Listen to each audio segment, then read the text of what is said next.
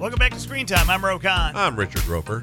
It's Independence Day, the birth of our nation's anniversary. Yes, and also the 25th anniversary of Independence Day, Oh. the disaster movie. Oh, we're going to talk about that. Yes, we are. Well, let's do that. But first, let me tell you that Rowan Roeper are brought to you by AmericanEagle.com. The digital landscape is changing rapidly, and to compete in today's business environment, you need an experienced partner. Since 1995, AmericanEagle.com has partnered with companies of all sizes, offering web design, development, e commerce, mobile apps. Digital marketing drives your overall business success, doesn't it?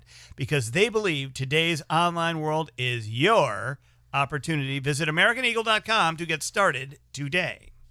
It's the 25th anniversary of Independence Day. Released 4th of July weekend, 1996. A huge disaster film, Roe Conn, and uh, Will Smith entered the pantheon of box office champions. It was a great vehicle for him. Actually, you know, a really fun disaster movie if you go back and watch it now because the special effects are actually pretty darn good. Yeah. for 1996 and they did a brilliant job of you know the slow build where you saw the shadows of these whatever these things were we didn't know at first what they were uh, I do like though that uh, when the when people finally realize that these are giant spaceships like the size of a city, what they love doing in this movie is having all the cars crash into each other on the street because everybody's looking up, and then you get the cop or the cabbie. They all get out of their cars. Don't get out of your car when there's a big spaceship overhead. Well, they were get mad back in the car. Yeah, that's it was a great commentary on New York because it was like, hey, you know, I don't care about your freaking Yeah. spaceship.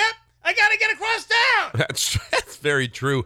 Uh, but you know, it was it was interesting to see how they really took their time introducing us to the various characters. You know, Will Smith is this military guy, and Vivica A. Fox is his stripper girlfriend. Yep. And Randy Quaid is a you know a nutball who claimed he had been uh, abducted by aliens who had probed him years earlier. But what did he play in the movie? Exactly. I didn't know that he was method acting there.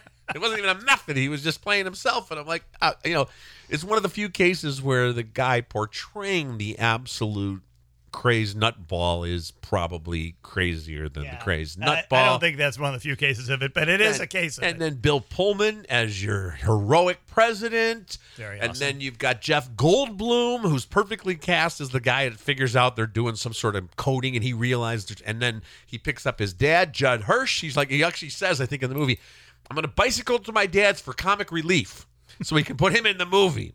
You know, it's like, and it, so because because he brings him to the White House, and now he's got to get on Air Force One. I had relatives like this. Oh, Mr. Big Shot, you're gonna be on Air Oh, Force One. God. You're gonna save the world, Mr. Big Shot. All of a sudden, you can't talk to my son like that. You're, you're a big one. You're the president. You're Mr. Big Shot. does- I would have won a tie if I'd known. Yeah, and uh, you know, uh, Margaret Colin. Margaret Colin is the uh, one of the communications directors, Yeah. and she's you know the estranged wife of the Jeff Goldblum character. And then Mary McDonnell is the first lady, but she's way over there. So for a big ass goofy, you know, man versus aliens, humans versus aliens movie.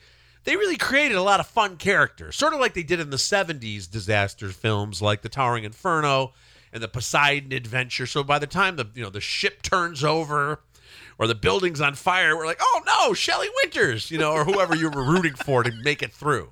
I was never rooting for Shelley Ah, Winters. she's a hell of a swimmer. Actually, O.J. Simpson was in the Towering Inferno, as I seem to recall. yeah, yeah. All right, I, I will say that of those kinds of movies, I was so pleasantly surprised by the level of dialogue, the beautifully way it was shot. I thought Independence Day was just you know a beautiful movie to watch wash over you, and the performance is really really good. Yeah, and you know, we've seen this now, I guess, in about 40 or 50 years, maybe more than that, of alien invasion movies. Why do they always look pretty much the same? We we haven't figured out a I have way. a theory on that. Okay, because the aliens always are slimy, lizardy, Mm-hmm. Weirdo creatures who somehow have super intelligence, but haven't figured out how to like make themselves not look horrible. But maybe they think we look horrible. Better looking. You mean you think Well, they they're, just so, always they're so look- smart when they get some work know, done? We, we, every movie we're going to talk about a movie and what not to watch later on today, where they look exactly like the aliens that came in Independence Day. I think because that's what aliens actually look like. Because Oh, it's in our mind's eye, it is in our DNA to understand what those aliens look like. Well, yeah, we're always told that you know they came from a billion galaxies away. They're f- they have far superior technology Well, you saw it. It's good. and intelligence, and yet they still kind of like just squirt their feces on the ground and have like all kinds of gross stuff that comes out of them. They don't look that smart to me, and they eat anything, you know, and they always can get outfoxed by you know Will Smith and, and That's three other pilots. Yeah. But I want to I want to talk to you, Roe, in the larger scheme of disaster movies because Okay. it's very interesting when you look at the 1990s because we talked a few weeks ago about Twister, the tornado Right. movie where the Twister was the villain. Here, the aliens are the villains. But in the 90s, we also got Armageddon, which was, of course, you know, we got to go blow up the thingy, if not the, the big giant thing he's going to land on us. And, and and Bruce Willis and Ben Affleck have a crying scene together. And uh, Aerosmith does the title song. And that was a huge hit. And then one that I really liked, I thought was really well done, was Deep Impact. Remember that one? yes, actually, it was the best of that genre. I think. That was about a giant asteroid striking. But again, we had all these really interesting characters. And I think that was 1998. Incredible special effects. But we also had mm-hmm. in 1997, this is all within about a four or five year period in the 1990s. Remember when there were the dueling volcano disaster movies, Dante's Peak mm-hmm. and Volcano. And both studios were like, you know, when we got Tommy Lee Jones, well, we got Pierce Brosnan, and, and they just went ahead with them. But I want to talk to you, Roe, because you know we covered politics and the world in the '90s, and it was a, a definitely a changing world. And I don't want to sugarcoat things, but I mean, we had the Rodney King and the LA riots, we had OJ, we had the Clinton administration and the impeachment, and of course, there were a lot of serious problems happening. But it didn't feel as if our world in the 90s was quite as insane as it is now. No. So Hollywood was doing films about disasters. You know, we could kind of escape into that. So they instead of saying, well, you know, Russia's not really a threat right now. It doesn't look like World War III is going to happen. The planet, yeah, we're probably still got another good 30 years left before everything starts crumbling because Right. now global warming is always an element. So we had so many of these disaster movies. I mean, that can't be a coincidence, right? Right. I, I think when we don't have something major going on, it was a moment of peace. Right. We weren't at war. We hadn't been in war for a while at that Yeah. point. I mean, I know uh, some people would count the uh, Kosovo and the Bosnian situation, but really the the going to war and you know having all these troops going off to some foreign Yeah. land that wasn't happening. It was a relatively peaceful period. And a prosperous period in most Yeah. in most instances. Yeah, right? things were going well, so we had to make things bad. And other than uh, the president of the United States, you know, being with the intern, which was just super wrong, that was about as as bad as it got. Remember how outraged people were about that and how dare the president and it was bad. I mean, I was outraged by it too Yeah. because it's I mean, she's an intern. That was it, it couldn't have been worse. But it's nothing compared to, to what we've been through. Yeah. So yeah, and the disasters. I think the other thing too with all these films because they got big stars and big budgets, and almost all of them were hits. I mean, there were very few of these. The, the volcano movies, I don't know if did as well because again, I think you know there's a difference between the cinematic fluidity of an asteroid making its way to the planet and big tidal waves Yeah. or aliens as opposed to that big bubbling volcano because when you're watching those movies you're like well yes, volcano's bad. Even if it's Dante's Peak or the tidal volcano in Volcano. But you got time to get away from the volcano at some point. And most of the people on the planet are going to go, well, sucks for them. but it's not like it was a Right. volcano that was going to spew lava over half of the earth. Wow. You need which that is what one. you got. You You, know, need I mean, one of and- those- And, of course, you had the same kind of plot because it's like you'd always have that one eccentric, just like Jeff Goldblum in Independence Day. Somebody was always warning. You know, some old crusty volcano watcher was like, ah, she's going to blow, or whatever they call it, volcano. You know, she's going to erupt. Uh, and then thing. and then you'd get the guy with all the high tech, at least high tech for 1997. Okay, all the high tech equipment, and he'd say, "Ah, I'm going right into the mouth of the volcano with my volcanometer, and I'll show you this thing isn't going to erupt for another 500 years." And then he'd go in there with his equipment. Next thing you know, he's getting all lavaed out. You know, I, you know, you, you've hit on something really important. We are now in a post-apocalyptic moment. We actually had an existential crisis as a humanity, Yeah. not just as Americans or as New Yorkers or Chicagoans or anything like that. We we literally had a moment where we thought, "Oh my God." I could die, my family could die, Yeah. we could all be extinct. And we got through it. And on the other side of that, I think we're going to be looking for a different form of entertainment. That's why the big, you know, the Marvel universe and Mm-hmm. Yeah, things like that, yeah. those are always going to live forever because it's complete fantasy. Complete escapism. there was a moment in the mid 2000s you know war movies weren't really going very well especially after the iraq war started Yeah, in 2003 yeah, and. Mm-hmm. the body counts were going up and it was getting pretty scary how many people young american men and a few women died there and you know that godforsaken desert Yeah. I don't want to see stuff like that in entertainment that I'm watching in real life. So again, the war movie kind of fell apart a little bit Yeah. until you got the war movie versions of it, like Hurt Locker, which changed everything because you Yeah. got to see it from their perspective and the uselessness American of it. Sniper a few years after Right. that, quite quite a few years after that. No, I think that's a great point. There's always this what's going to happen now. You know, after 9/11 they said, well there'll never be any movies about that. And then we got dozens of movies and TV shows, many of them very well done about either fictionalized versions or documentaries about 9/11. During the pandemic, we saw a lot of noble efforts, you know, whether they were TV show, shows, even a few movies where everybody was on Zoom and kind of acknowledging what was happening. Television series kind of followed the pandemic plot line. I don't sense, Roe, that there's going to be a big appetite in the next few years for contagion like No. thrillers about the pandemic because people do not want to see.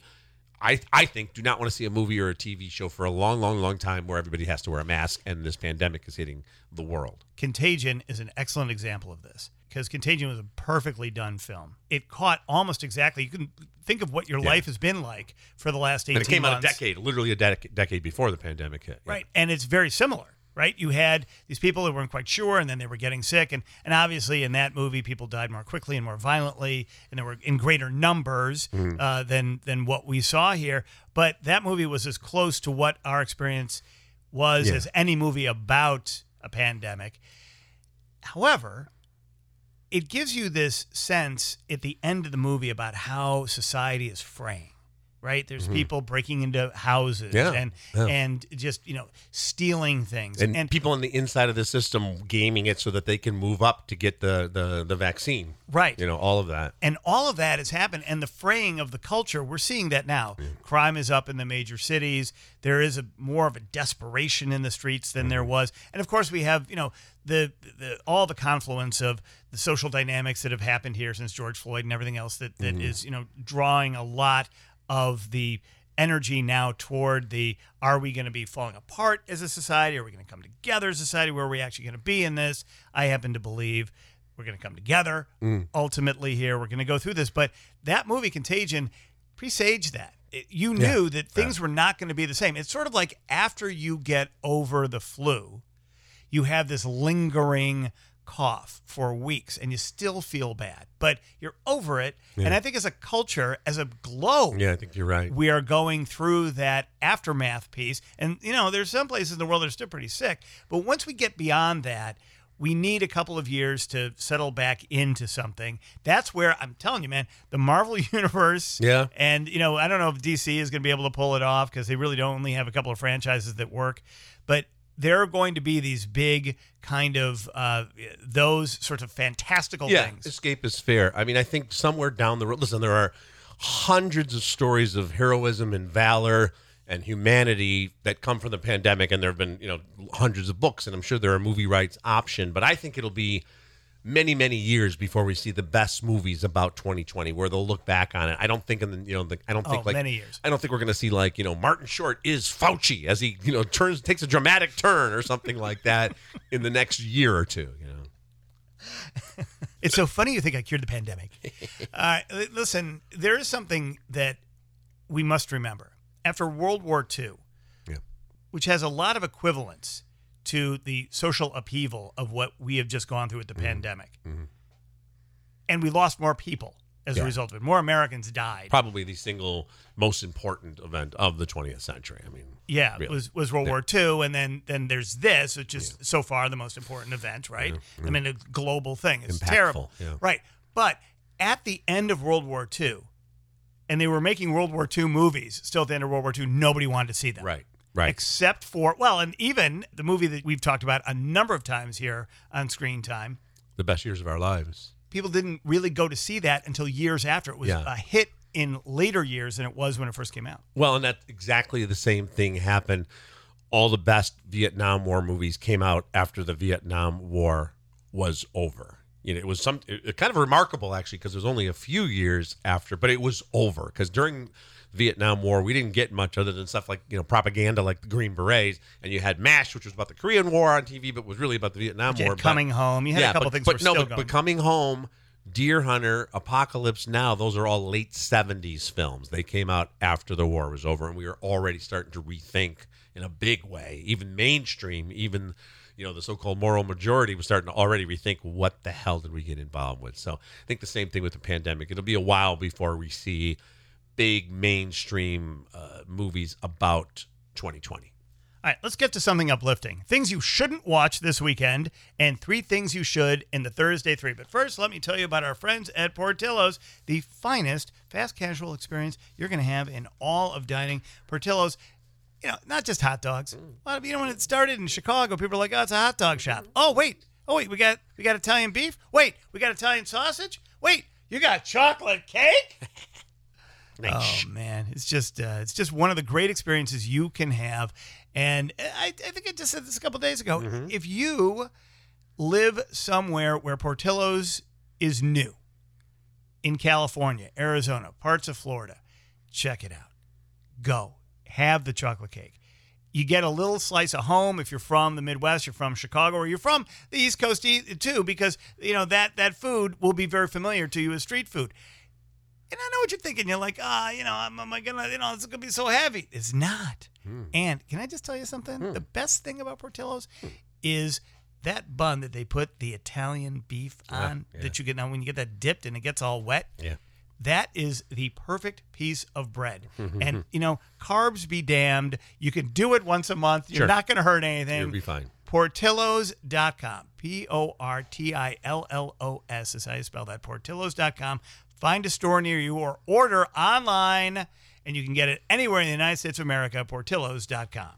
All right, what should we not be watching this weekend? One entry in what not to watch. It's called The Tomorrow War, and it is a big budget disaster movie, if you will. Now, Roe, I like the setup for The Tomorrow War. Uh, Chris Pratt, who has long since made the transition from, you know, the goofy schlub on Parks and Recreation in the Jurassic movies and Guardians of the Galaxy, he's in action hero mode here. So in The Tomorrow War, he plays a high school teacher in present day, but get this, he's former Delta Forces. I wonder Oh. if that'll come into play, hmm. right? So he's a family man, everything's going great. And then all of a sudden one day, all these there's this big invasion and all these helmeted soldiers come plunging down everywhere right in the middle of a soccer match and all over the world and it looks like an alien invasion but then it turns out when they mm-hmm. take off their helmets they're humans from the future Oh, God. and they come here to say that hmm. 30 years in the future, they're losing a war against the aliens that have invaded, and they're running out of soldiers, but they have figured out time travel. So they've come back in time to recruit the present day oh, people Oh, this is the to worst. fight, right? Th- oh, wait, hold on. Now, wait, consider this though. So, this means the, the, the soldiers who are landing now in present day, Yeah. they're actually recruiting their parents and grandparents Right. you know, because they're if you were five, now you're 35. So they come back and they go, "We need all you guys to save us. We're your kids, grown up." So now everybody who's an able-bodied uh, citizen of the planet, including of course Chris Pratt, who was a former military guy, Uh-huh. they get a time jump 30 years from now, and they got to join the war. I'm just I'm trying to work this into the time loop authority or whatever to figure out if Yeah. this actually is authority, yeah. a, a way to be able to. Well- Can you do that? Because what? Now, all right, let me just ask Yeah. you this question: What if you took your parents out, Yeah. but then ten minutes later you slipped and you fell in the pool, and your dad, who saved you from drowning, wasn't there? Would you still be there? That's always the thing, you know. That's the whole thing with Loki. You can't mess with the timeline.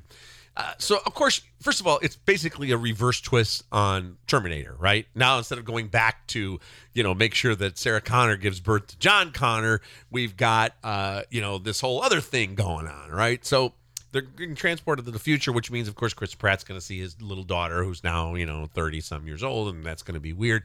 Which was kind of also a little bit of what happened in Interstellar. So they borrow a lot of elements from better movies, but once we get to the future, Roe, and then we jump back and forth uh, the aliens are those damn aliens again. They're you know they're they're really fast and they're really smart and they're eating the humans. They're having them for food. So it's like a you know a bad zombie movie. And the special effects I thought were kind of second rate for a movie that has big stars like Chris Pratt's in here and J.K. Simmons, the Academy Award winner, Mm-hmm. plays Chris Pratt's estranged dad. But now they have to get together. So cheesy and disappointing. Stay away from the Tomorrow War. Where shouldn't we be watching this? Uh, that was an Amazon Prime Oh. film. It's interesting because that was going to come out in all the theaters, and then there were some financial uh, exchanges and stuff. And I think they know that they might not have a hit on their hands. Yeah, they go, let's just put it on the Amazon Prime. Let's get out from under this thing. It's like it's like in a bet now where all the the apps that you can bet on your phone, they let Yeah. you out of the bet if you take it at a loss. That's Yeah. kind of what I figure Amazon Prime is for Hollywood now. All right, the Thursday three. What's checking in at number three? Okay, this is really cool. This is uh, the one and only Dick Gregory, and it's a one-time, not a series, but it's a documentary on Showtime. And if people don't know about Dick Gregory, he's an incredible figure who came up. He was born in St. Louis, but came up in the Chicago of the early '60s. Uh, black comic who had brilliant social commentary and actually hit it big because he was hired to play the Playboy Club by Hugh Hefner. And Hugh Hefner did not know at the time that he had hired him on a night when a bunch of Southern conventioners were in town, and he killed. There's audio recording of him playing to this huge group of Southerners doing humor about the Klan and segregation, and they loved it. Next thing you know, he's on Jack Paar, The Tonight Show. He becomes a huge, huge comedy star who then gets involved in all kinds of social activism, becomes friends with Martin Luther King, uh, goes on hunger strikes and marches. So he had that part of his career. Then, well before Forrest Gump, he ran across the country for various causes, and then he became this nutritionist. He was one of the first uh, people to talk about how much you, you should drink eight glasses of water a day and vegan diets and all this. So, and this incredible influence on everybody from Dave Chappelle to Kevin Hart to Chris Rock, who all appear in this documentary. If you see the footage of Dick Gregory waving that cigarette around and moving, you're like, yeah, Chappelle has studied him you know, and learned from him. Uh, Dick Gregory, who passed away just a few years ago, but it's called The One and Only Dick Gregory, a biography of an amazing American figure. Without question. All right, at number two. No sudden move. Steven Soderbergh uh, said about 10 years ago he's going to retire, and he's done about 15 movies since then. and we're all the better for it. Roe, you're going to love this movie. Oh, I love Steven Soderbergh. It's a film noir set in 1955 Detroit. Group of small time criminals. They got to find this document that's all pertaining to the big three automotive uh, gang at the time and GM and what are they doing and what's happening with the car business. But then there's all sorts of murders and double crossing. And the cast is amazing Don Cheadle, Benicio del Toro, Jon Hamm, Ray Liotta. Kieran Culkin, all in this movie, and it's just one of those. It reminds me of a. There's a film from 1955 called The Desperate Hours with Humphrey Bogart, and it's got that same noir feeling where it's like one small time job goes wrong, and then things get bigger and bigger Right. and bigger, and it's got a great look, filmed on location in Detroit. Is Matt Damon in this film? The rumors are that Matt Damon is in this film Because Uh, yeah. you know there is not a single Steven Soderbergh film that Matt Damon doesn't somehow appear in. He's often in in the films, and uh, uh, you know, uh, yes, I will say that he's in the film. It's kind of an extended cameo, and Matt Damon has this incredible knack. Even though the first thing you think is, "Oh shit, Matt Damon," but in like ten minutes of screen time, he dominates the film. He could because he could do everything. So I always talk about this Steven Soderbergh project he did, the Che Guevara, Yep. the, like what twelve hour film with Benicio del Toro playing Che Guevara, and Yeah, there is a scene you don't you don't, you don't expect this coming. All of a sudden, you know, the communists and Che and Fidel and all the rest of them are taking some some little town in the mountains of Cuba, and a priest comes running out of the church, Yeah. screaming in Spanish at him. And the movie was in Spanish, or Yeah. this whatever this Much of it, project yeah. was was in Spanish. And it's Matt Damon speaking perfect Spanish, screaming as he's trying to protect his church. Yeah, that's that's I actually forgotten about that. You're right, and of course the Ocean's movies and the Informant and so many things. Soderbergh definitely has a, a whole cast of regulars, Benicio Yeah. del Toro being another one, and he can just do every kind of film, Roe. And you know he changes the cameras and stuff. So for this movie, you know he has shot entire movies on iPhones. He was one of the first ones to do that, and he's used you know way back in the day, sex lies and videotape. He's always been on the cutting edge, and in this case, he actually uses lenses from the 50s to have that look Mm-hmm. of a 1950s film noir. So it's called No Sudden Move. It's great. Oh wow! And where where do we? I want to find that. That Where- one you can see in theaters. Oh, Yeah, damn it! Yeah. Yeah, I might be able to get it on demand. You know, it. I always tell people because there are so many things to keep track of, and I'm like, Google it, and you'll find out where you can find Okay. it. You know, because I, I I'm ready to go to baseball games. We were just at one last weekend. I'm ready to go to football when that starts up again. I'm ready to go to hockey when that starts up again. At least in Chicago when it starts up again. Yeah. I am not uh, prepared to go to a movie theater yet, just because I don't want to sit there in the summer. Well, our crack team of researchers has just informed me HBO Max as well for uh, No Sudden Oh. Move, so you can watch it there. Scaredy Cat. Okay, fine. And finally, at number one, we have Summer of Soul, a documentary about a music festival I knew nothing about. So in 1969 in Harlem, every Sunday for like uh, most of the summer, they had these incredible music festivals. This was just before Woodstock, which happened later that summer. And it was shot as a possible TV special by a veteran TV director, cameras everywhere and everything, and they couldn't sell it. They tried to sell it as the Black Woodstock for years, and it just sat. And now Questlove, the great Questlove, people know him from his music and from being a band leader with uh, Roots with uh, with Roots and, and Jimmy Fallon and all that. He's the director of this, and they unearthed all the footage, and it's unbelievable. There's every time it's in this park where there's maybe fifty or sixty thousand people every Sunday. Stevie Wonder, who was just 19 at the time, the Staple Singer, Sly and the Family Stone, Gladys Knight and the Pips. Unbelievable stuff. And you see these performers, and in some cases, they got to talk to them if they're still around. Uh, Marilyn McCoo and Billy Davis Jr., they actually show them in, in present day watching The Fifth Dimension Wow. in 1969. And they still, first of all, they've been married for like 50 years. They look incredible. Marilyn McCoo talks about, I never thought about this. They do Aquarius Let the Sun Shine in the medley from Hair that became number one. She said, You know, we were doing songs like Up, Up, and Away, and we wanted to play the Harlem Festival because people who heard us thought we were white, and we needed to have that credibility. Because she goes, and she goes, I never quite got that because there are different sounds, and we brought, we incorporated different kinds of music. Mm-hmm. But seeing them see the footage is amazing. It's called Summer of Soul, treasure trove of documentary footage. Almost none of it seen until now and the music is great.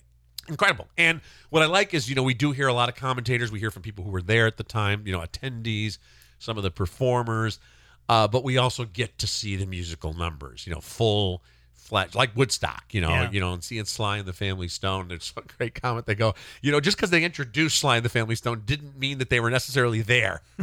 so, because you know, they're you know, famously the album "There's a Riot Going On" is about Chicago, where they never showed up, and there was a little bit of a riot. But they come out and they kind of tune their instruments, and you know, they're this two tone. Uh, gender parody group because so there's Sylvester Stewart, the leader of the group, but the drummer was this white guy, and the saxophonist was a white guy, and then they had uh, black women who not only did vocals and keyboard, but one of them played the trumpet, and nobody had ever seen anything like that. They they had so much funk Oh yeah. and they just killed. They killed at the Harlem Festival with a lot of the same numbers that they then killed at Woodstock uh, a month later. Wow. The summer of '69 in New York was a wild, Yeah. wild time. Yeah. You know, there was Yeah. there have been movies made about that as well. So great. Cannot wait to see that. So Good the stuff. three things to watch this weekend if you get a chance: the one and only Dick Gregory, No Sudden Move, the great Steven Soderbergh, and Summer of Soul. Great stuff. All right, well, that does it for another edition of Screen Time with Rowan Roeper, brought to you by AmericanEagle.com. AmericanEagle.com is a full service global digital agency providing best in class web design, development, hosting, digital marketing services, and so much more. Visit AmericanEagle.com for more information. Renee Nelson and Tim Elanius are our executive producers. Brian Altheimer is our musical director. See you next time.